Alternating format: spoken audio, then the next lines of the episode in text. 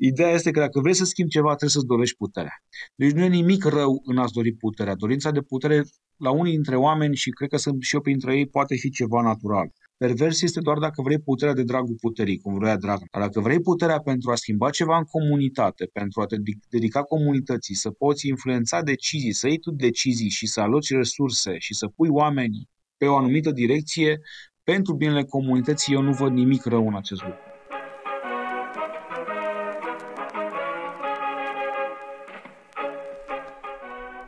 Salut! Eu sunt Florin Râșteiu și ascultați podcastul Civicult powered by Forum Apulum. O să am alături invitați care au schimbat sau au încercat să schimbe comunități. O să vorbim despre cum reușim sau, după caz, eșuăm să fim cetățeni într-o societate divizată și cu probleme din ce în ce mai complexe.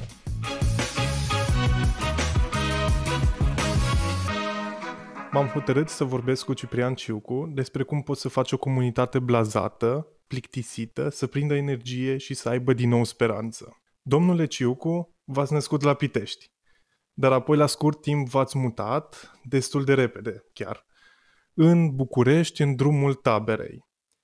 Știu mulți cunoscuți care făceau anii trecuți glume despre metrou din drumul taberei. Cu siguranță ați auzit și dumneavoastră aceste glume și vreau să vă întreb, cum reacționați la ele? Particip. Am participat la aceste glume și am făcut glume cu metrou din drumul taberei, așa făcând mai degrabă haz de necaz. Eu am trăit vreo 8 ani cu șantierul sub geam. Drumul taberei în râul Doamnei, acolo era organizat un mare șantier și eu și familia mea așa am trăit și ne-am, ne mai rămăsese doar uh, hazul, pentru că de necaz eram sătui. A fost o contraperformanță a Ministerului Transporturilor și a Metrorex să facă în atât de mult timp o linie banală de metro până la urmă. Deci ați participat la glume, că mă gândeam că la un moment dat s-a adunat și frustrare, adică știu că auzeam într-o perioadă, acum nu știu, vreo 3-4 ani, foarte multe persoane spuneau, ok, haide să mergem în drumul taberei, cu ce mergem? Cu metrou și uh, mai ales știind uh, background-ul dumneavoastră de activist și acum sunteți primar în sectorul 6, uh, unde este și drumul taberei, cred că acum cu atât mai mult este o frustrare. Bine, între timp s-a rezolvat problema. Voiam să vă întreb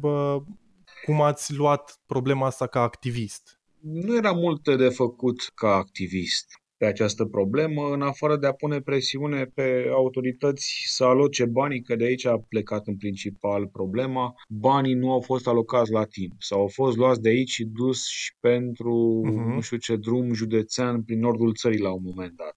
Problema era că banii nu erau alocați la timp și din acest motiv uh, trebuia să punem permanent presiune pe Metrorex să aloce banii și Ministerul Transporturilor pentru că erau duși banii din, de la metrou prin alte părți prin țară. Erau folosiți pentru alte, pentru alte lucruri și efectiv oamenii au fost neglijați și vorbim despre un cartier cu peste 100.000 de oameni. Deci vorbim de oameni, foarte mulți oameni care erau afectați atunci.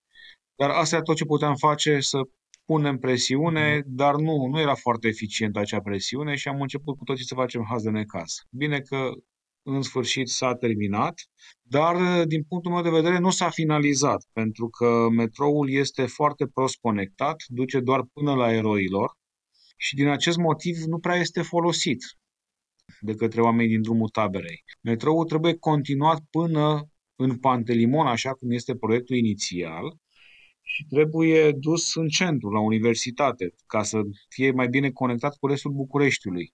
Acum este cumva peste mână, chiar dacă este. Uh-huh. Și sper ca Ministerul Transporturilor și Ministrul uh, Drulă să continue în această direcție. El s-a și exprimat că e mai important să continuăm cu metroul din uh, Magistrala 5 decât să dea drumul la acel metrou inutil spre aeroport, pentru că deja avem un tren, iar uh, proiectul metroului către aeroport este, trece printr-o zonă slab populată, nu dens populată. Și atunci ar fi normal doar să prioritizăm să finalizăm magistrala 5 din București. Am înțeles. Aș vrea să rămânem tot la partea asta de activism și cu ceva timp înainte să înregistrez un episod de podcast, caut cât mai multe informații despre persoana cu care urmează să vorbesc. Și zilele trecute am citit câteva dintre articolele scrise de dumneavoastră acum mai bine de 10 ani. Și voiam să vă întreb, cam pe atunci a început activismul uh, dumneavoastră pentru București și pentru țară? Întotdeauna mi-a plăcut să mă implic și întotdeauna am știut că vreau să-mi asum ceva responsabilități. Așa un fel de cursus honorum, cum spuneau uh, romanii înainte.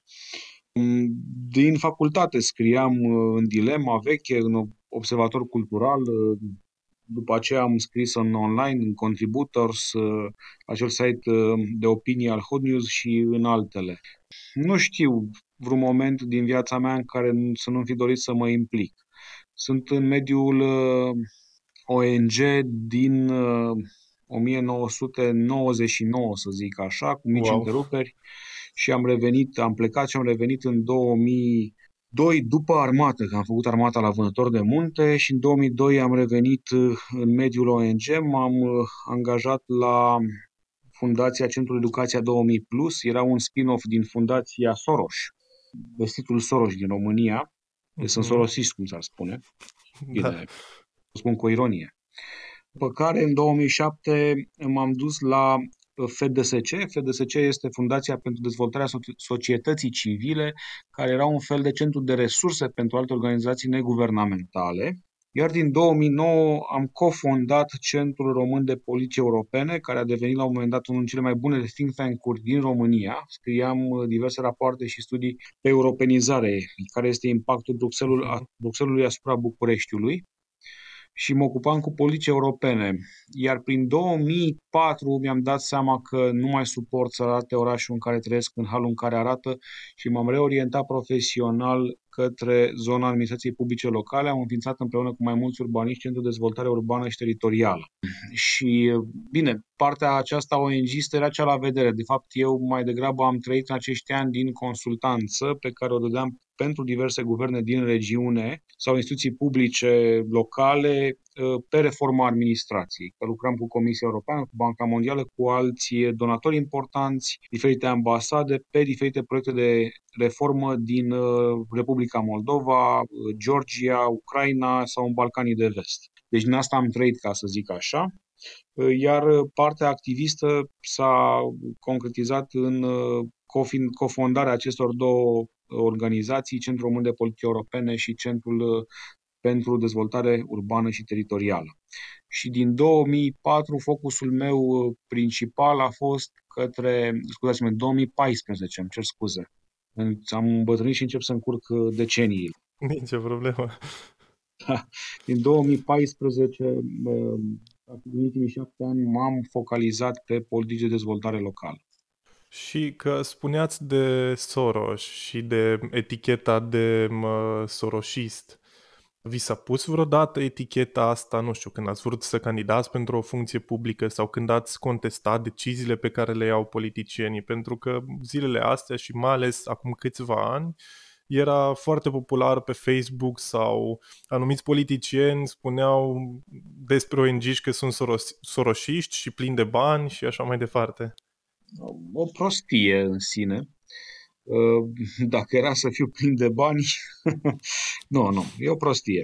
Uh, dar știți care este ce este interesant? Că uh, era o manipulare de gen statul paralel care era transnațională. Știți că s-a vorbea despre statul paralel și în Turcia, vorbea Erdogan. Așa vorbea și vorbeau politicienii de, de sorosism sau sorosiști și în Georgia și în uh, Balcanii de Vest, mi-au aminte, în, în uh, Albania, în Macedonia, uh, unde lucram, găseam aceeași temă a lui Soros care vrea să le facă ceva rău. Și mă bufnea râsul, pentru că Soros este totuși un miliardar foarte, foarte în vârstă. Săracul, la cât de în vârstă este, nu mai cred că asta nu e pe agenda lui. Ce se întâmplă în Georgia, în România, în Macedonia sau în Albania? Se trezește el dimineața ce să le mai fac eu ăstora? Deci, absolut ridicol, ridicol o astfel de, de acuzație sau aberație, o, face parte din teoria conspirațiilor și este o manipulare pe care unii au găsit-o la îndemână să-i prostească pe alții. Atât de simplu, atât de clar. În ceea ce privește activitatea acestui Soros, Fundației Soros în România, este o fundație care a venit imediat după Revoluție. Mai multe personalități din România au fost uh, în Consiliul de Administrație al acestei fundații. A fost un cel mai succes fundații pentru că prin 99, dacă nu mă înșel, a fondat alte 13 fundații, erau programe pe sănătate, pe mediu, pe agricultură, pe educație și așa mai departe și au fost niște spin-off-uri și s-au împărțit în 13 fundații, din care, dacă nu mă înșel, astăzi mai funcționează vreo șapte poate, 6-7, și uh, au făcut mult bine pe domeniile pe care au activat, pentru că au activat în sănătate, au activat în educație, au fost formați uh, foarte mulți oameni, uh, s-au pregătit pentru diverse proiecte de reformă, programe de reformă, au fost foarte multe burse, foarte mulți oameni, inclusiv cei care foloseau această marotă uh, gen Soros, au fost la burse Soros, la uh, C, Central European University, la CEU, la Budapesta, dar ce să spun, E, e efectiv uh, o parte din istoria noastră post-decembristă și unii dintr-o acțiune până la urmă de emancipare și de occidentalizare pe care a avut-o această fundație în România, au întors-o și au făcut ceva urât uh, din, din ea. Nemeritat din punctul meu de vedere. Uh-huh. Dar uh, citeam, vă spuneam că citeam uh, respectivele articole despre, de pe Contributors și acolo spuneați la un moment dat că uh, instituțiile locale sunt poate cele mai importante instituții pe care le avem în stat, pentru că viața noastră ca cetățeni e influențată în mod direct mult mai mult de către primărie sau de către Consiliul Județean decât de către uh, guvern sau de către deciziile luate la Cotroceni. Și uh, atunci am văzut că ați avut mai multe articole pe imp- cât de importante sunt instituțiile locale și voiam să vă întreb dacă vă păstrați opiniile respective sau s-a schimbat ceva între timp? Nu s-a schimbat nimic, dar aș vrea doar să contextualizez nițel. În ceea ce privește deciziile macro, decizii ă, poate una, două pe deceniu, dacă vreți. Evident, sunt foarte importante instituții precum președinția, Parlamentul, Guvernul. Și mă refer la decizia, de exemplu, de a adera la Uniunea Europeană sau de a intra în NATO. Deci decizii foarte rare, foarte rare și cu foarte mare impact care ne influențează viața decenii după aceea. Și pentru că am intrat în NATO și în UE, nivelul nostru de viață este mult mai ridicat, beneficiem de securitate și în comparație cu țări care nu au intrat, care acum sunt în disoluție, cum ar fi Ucraina, de exemplu, și multe alte state din uh, Balcani și din, uh, și din uh, Europa de Est, e clar că a fost o opțiune istorică pe care doar în timp o să ne dăm seama de cât de importantă a fost guvernarea CDR și Emil Constantinescu. Acestea sunt niște merite istorice fabuloase și evident că sunt foarte importante aceste instituții. Dar în ceea ce privește viața de zi cu zi, este evident că este mult mai important primăria din punctul meu de vedere decât guvernul pentru a livra bunăstare. Uh, și pentru a livra servicii publice și o viață decentă. De ce? Pentru că aerul pe care îl respiri, școala la care îți duci copilul, spitalul în care poate din nefericire ajungi, biblioteca, parcul, strada, traficul, cimitirul, toate acestea, iluminatul public, uh, salubritatea, apa caldă, dacă vreți, toate acestea țin de primărie. Nu țin de guvern decât tot așa pe direcții strategice, dacă vreți. Dar dacă nu ai un primar bun care să-ți planifice investiții și să monitorizeze permanent calitatea serviciilor publice și a spațiului public și să vină să facă lucrări și să dezvolte servicii locale, e în mult mai mult îți impactează viața de zi cu zi, de la aerul pe care respiri până la parcul în care te duci sau viața culturală pe care o ai, primarul decât uh, cu onor uh, Parlamentul, uh, Guvernul sau chiar președinta.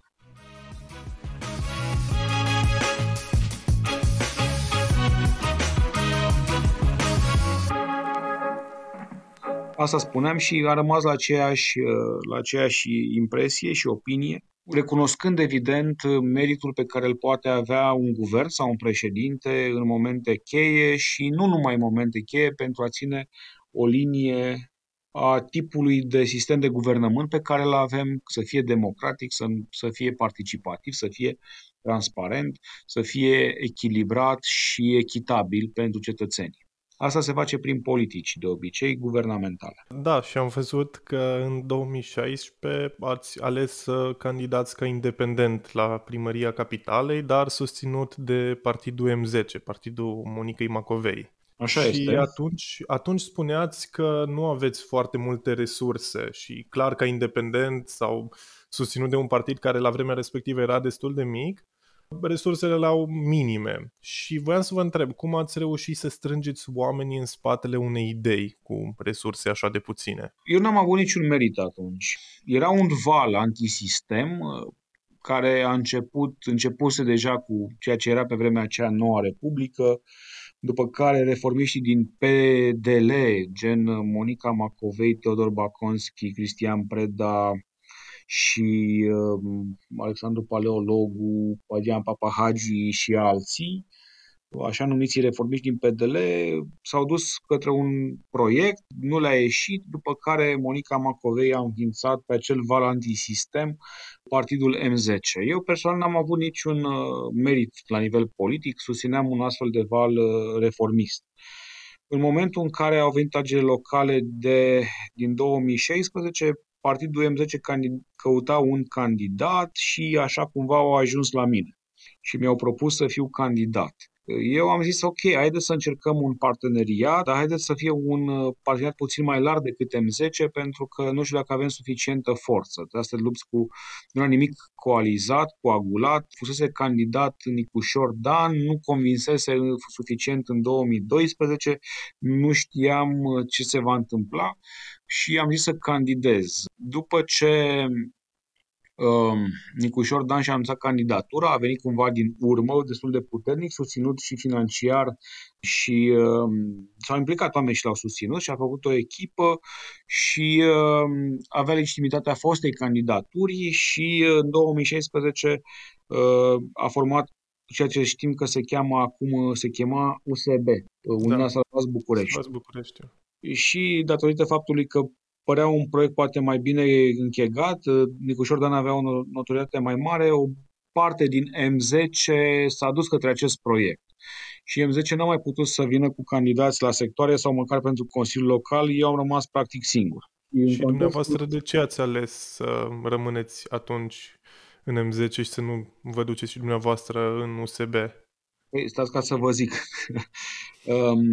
Eu am rămas fidel ideii până n-am mai avut combustibil. Rămăsesem efectiv singur, nu aveam un staff, M10 nu a, nu, nu a reușit, am spus până, până în ultimul moment ca M10 să pună candidați la sectoare, să pună candidați la Consiliul Local și să nu mă prezint singur în campanie. N-au reușit nici măcar să strângă semnăturile, din păcate, în acel moment pentru candidatura mea. Mai multe am strâns eu decât ei. În fine, nu, s-a, nu, nu era un proiect suficient de, de puternic, mai ales după ce o parte dintre cei de acolo au plecat la USB și acum, de fapt, se regăsesc în USR. Și uh, n-am, în fine, n-am nu m-am dus către, către proiectul acela și cu o săptămână înainte de campanie am primit oferta PNL, Partidul Național Liberal, de a deschide lista PNL pentru, pentru Consiliul General din București. Ceea ce am și acceptat. Adică în lipsa, și în lipsa sprijinului practic al M10 și a pierderii din viteza proiectului, am avut decizia, să iau decizia dacă ies din politică sau dacă continui cu PNL în calitate de consilier general. Și uh, pentru că tot făcusem pasul, uh, am ales să deschid lista PNL pentru Consiliul General.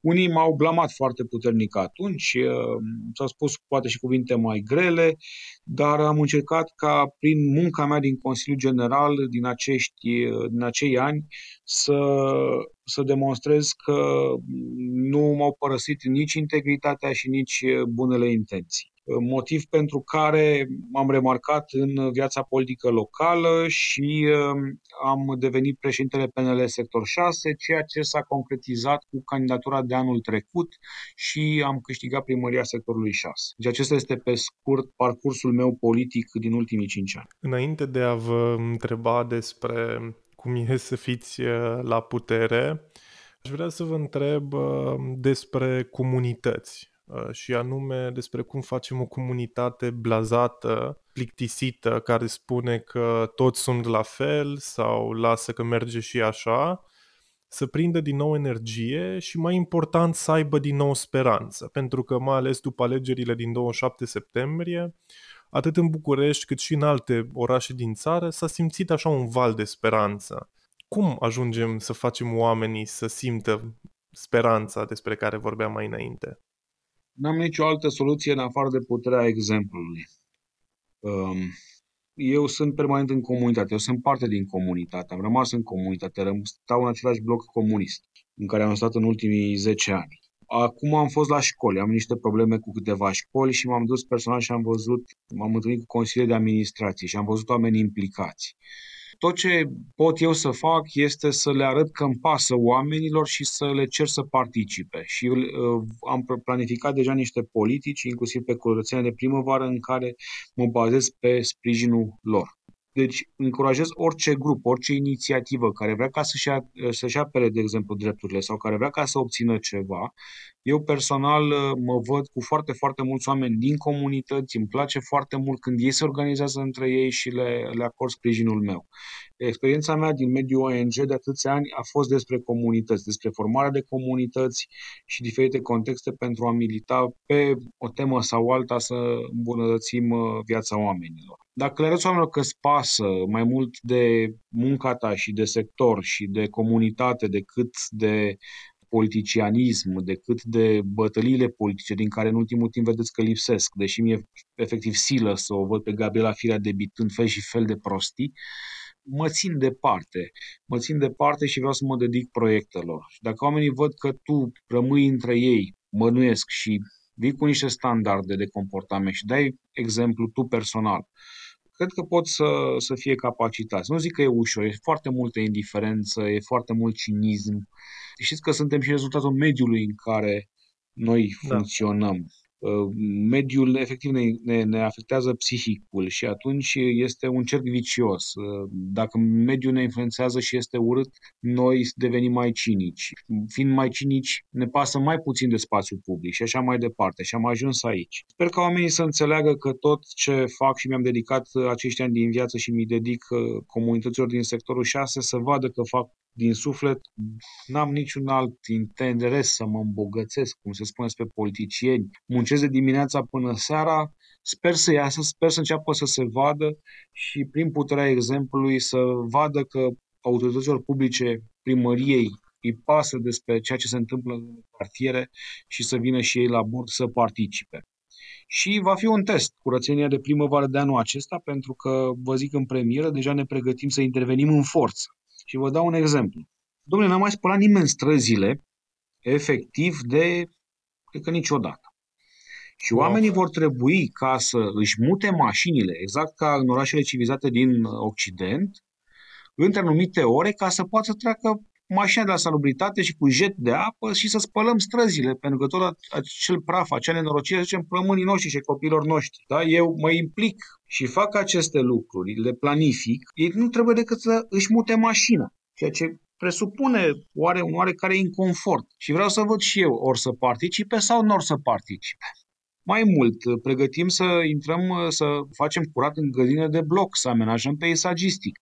Eu vin și cu peisajiști, și cu muncitori, și cu unelte, dar mi-ar plăcea foarte, foarte mult să participe și ei. Să participe, să pună mâna pe o sapă, pe o greblă și să-și facă curat în fața blocului, pentru că acolo locuiesc ei. Eu nu cred că e rușinos să muncești pentru tine, pentru comunitatea ta și să te implici. Eu personal o să pun mâna pe sapă și pe greblă și să arăt că mie nu mi-e rușine să dau nici cu greba, nici cu sapa. Măcar tot prin puterea exemplului să încercăm să schimbăm uh, modul în care vedem spațiul public. Deci eu o să v-am zis în premieră uh, acest lucru dumneavoastră și uh, o să duc o campanie de câteva luni, pentru că avem 30 uh, de microzone în sectorul 6 și pe fiecare microzonă noi o să intervenim masiv și cu salubritate și cu ADP pentru amenajări peisagistice și reparații și chiar cu poliția locală pentru că Eu nu cred că un oraș poate să fie un sat fără câini și atunci când apar distrugeri, cine, cine le face trebuie să le plătească. Da, și uh, spuneați și dumneavoastră că pe 27 decem- de septembrie ați fost uh,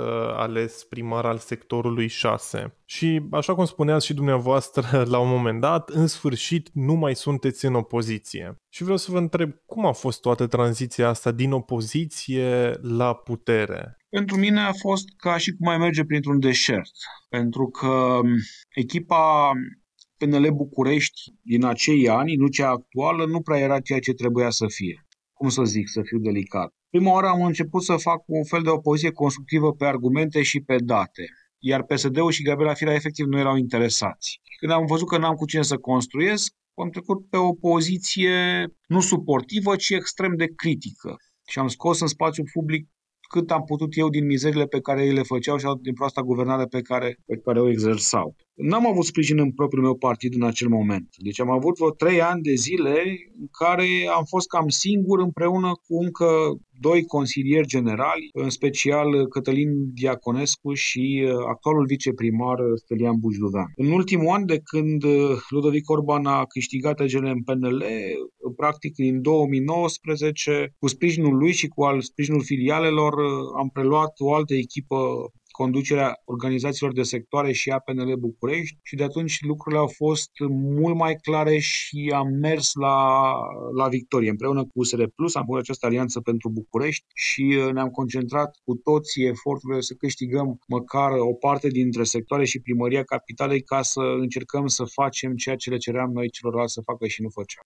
Dar voiam să vă întreb, uh, în afară de administrație și lucruri cu oamenii, ce altceva vă pasionează? Ce faceți cu puținul timp liber pe care îl aveți? Păi ce să fac? Îmi place foarte mult basketul, mă duc la basket.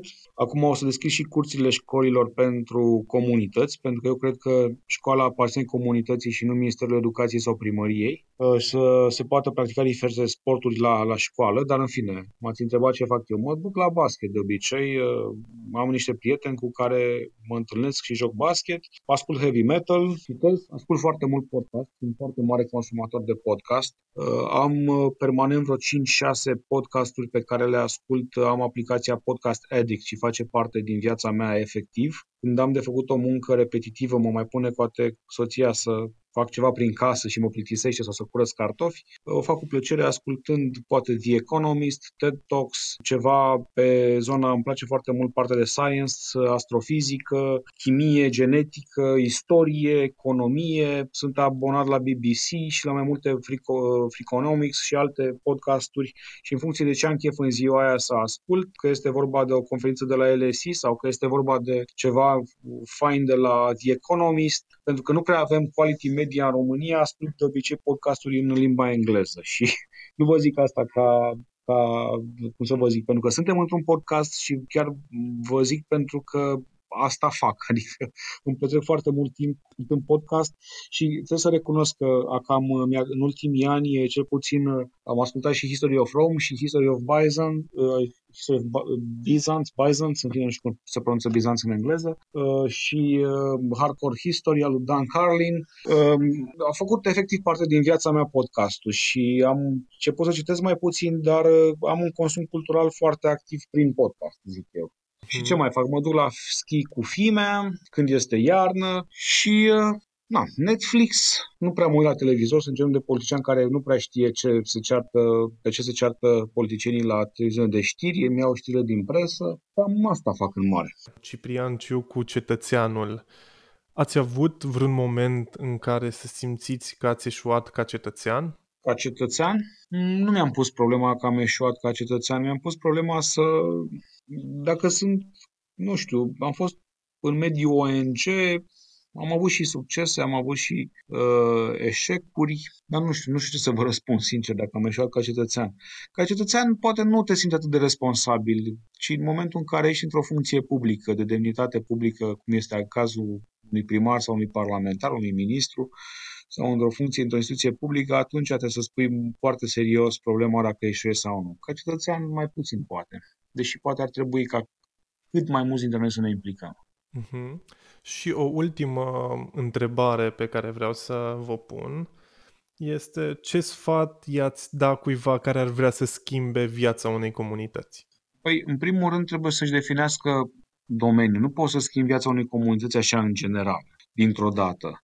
Trebuie să vadă la ceea ce este bun sau ceea ce îi pasă mai mult în acea comunitate și să se pregătească profesional în acel domeniu și să-l înțeleagă. Pentru că dacă vii și zici că vreau să schimb și o chestiune aceea, dar nu știi de fapt cum, în ce fel, când ajungi la niște discuții cu niște specialiști sau oameni din domeniu sau niște autorități publice și vede că există doar o voință, dar fără un fundament solid, uh, inclusiv uh, stăpânind domeniul pe care vrei să-l schimbi, discuția este disproporționată și nu reușești prea mult. Deci, în primul și în primul rând, să-ți alegi o arie îngustă sau cât mai îngustă. Nu poți să schimbi totul și în educație și în mediul și în uh, social uh, doar așa, ci trebuie să te duci și să te canalizezi uh, pentru ca efortul tău să fie să aibă un impact mai mare pe un domeniu mai îngust. Poți după aceea să aduni oameni cu aceeași interese lângă tine, formezi o comunitate pe care după aceea o poți formaliza printr-o organizație, într-o organizație neguvernamentală, activezi, capeți experiență și de ce nu ulterior poți să faci foarte bine și pasul în politică înscrii într-un partid politic și te lupți pentru puterea în interiorul partidului, pentru ca să fii consilier local, consilier general și după aceea, de ce nu primar? Sau o altă demnitate în stat și ai astfel uh, nemijlocit puterea. Acesta, nu știu, poate am descurs, descris cumva parcursul meu, dar Ideea este că dacă vrei să schimbi ceva, trebuie să-ți dorești puterea. Deci nu e nimic rău în a-ți dori puterea. Dorința de putere la unii dintre oameni, și cred că sunt și eu printre ei, poate fi ceva natural. Pervers este doar dacă vrei puterea de dragul puterii, cum vrea drag. Dar dacă vrei puterea pentru a schimba ceva în comunitate, pentru a te dedica comunității, să poți influența decizii, să iei tu decizii și să aloci resurse și să pui oamenii pe o anumită direcție, pentru binele comunității eu nu văd nimic rău în acest lucru. Domnule Ciucu, vă mulțumesc tare mult pentru minutele acordate acestui podcast și cu siguranță rămâne să ne mai auzim și pe viitor. Mare plăcere oricând.